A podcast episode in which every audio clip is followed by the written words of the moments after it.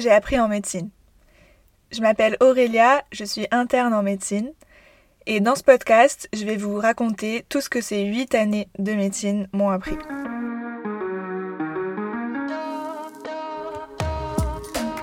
Alors c'est sûr, les études de médecine, c'est des études super dures. Et donc le premier truc qu'on apprend, bah, c'est apprendre. La première chose qu'on cherche généralement quand on rentre en PACES, c'est euh, qu'est-ce que c'est la meilleure méthode pour euh, apprendre par cœur, qu'est-ce que c'est la méthode pour euh, apprendre le plus vite possible, le plus de choses possible? J'imagine que la plupart ont fini par tomber sur la méthode DJ, ce genre de choses. Et donc je pense que je vais commencer ce podcast par vous faire une série sur la productivité et l'organisation. parce que c'est sûr qu'en 8 ans, on a le temps de vraiment développer sa méthode d'apprentissage. Et même si euh, euh, chacun a sa propre méthode, c'est quelque chose euh, qui est très personnel et adapté au fonctionnement de son propre cerveau. c'est sûr qu'il y a des trucs et astuces qu'on peut vraiment tous appliquer et des, des, façons de programmer son cerveau pour apprendre le plus efficacement possible et de manière efficiente.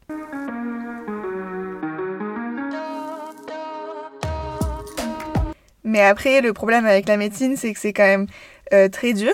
Il y a une énorme pression euh, psychologique et euh, la charge de travail, elle est vraiment très importante. Donc on ne peut pas juste être extrêmement productif et, parfait sur le plan apprentissage. Il faut aussi savoir balancer avec bah, préserver sa santé mentale, préserver son bien-être. Donc en deuxième partie, euh, on fera une série sur ça, sur comment préserver sa santé mentale, euh, comment s'assurer de maintenir son bien-être pendant ses études, euh, mais évidemment ça s'applique aussi à n'importe quel stade de, la vie.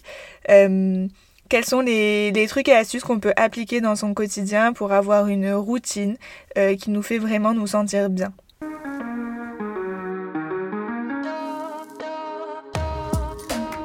Et cette notion de routine, je pense qu'elle est vraiment très importante parce que quand on est comme ça à la recherche de euh, d'optimiser le plus possible ses performances d'apprentissage euh, et euh, d'être le plus efficace possible, on arrive vite à vouloir euh, enfin, alterner des périodes où on est ultra productif, on, tire à fond sur la corde, on est super motivé et on fait plein plein de choses.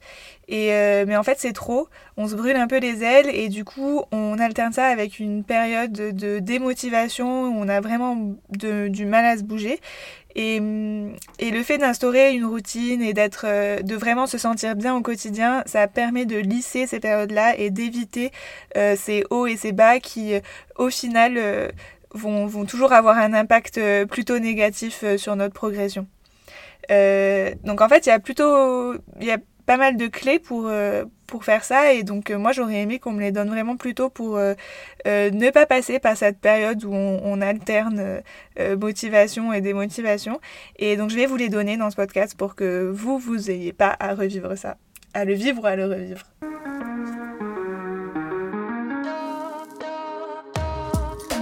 Et bon, c'est un peu l'objectif principal.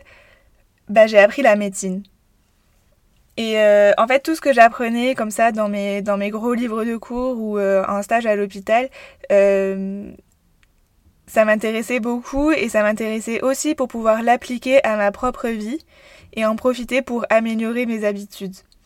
Et le, le, champ sur lequel ça s'applique le plus, je pense que c'est le sport et la nutrition. Parce que Forcément, en médecine, on apprend toute la physiologie et le fonctionnement du corps humain, et donc euh, on peut directement l'appliquer au sport et, euh, et en déduire comment euh, optimiser ses performances, comment avoir des bons résultats, avoir une pratique sportive efficiente. Et, et pareil pour la nutrition, on, on apprend très vite comment comment est-ce qu'il faut nourrir son corps et, euh, comment est-ce qu'il faut euh, équilibrer son alimentation pour être euh, en meilleure santé possible. Donc, dans une troisième partie, je vous ferai une série sur le sport et ensuite une série sur la nutrition pour bah, vous partager ces connaissances médicales-là pour que vous aussi, vous puissiez les appliquer dans votre quotidien.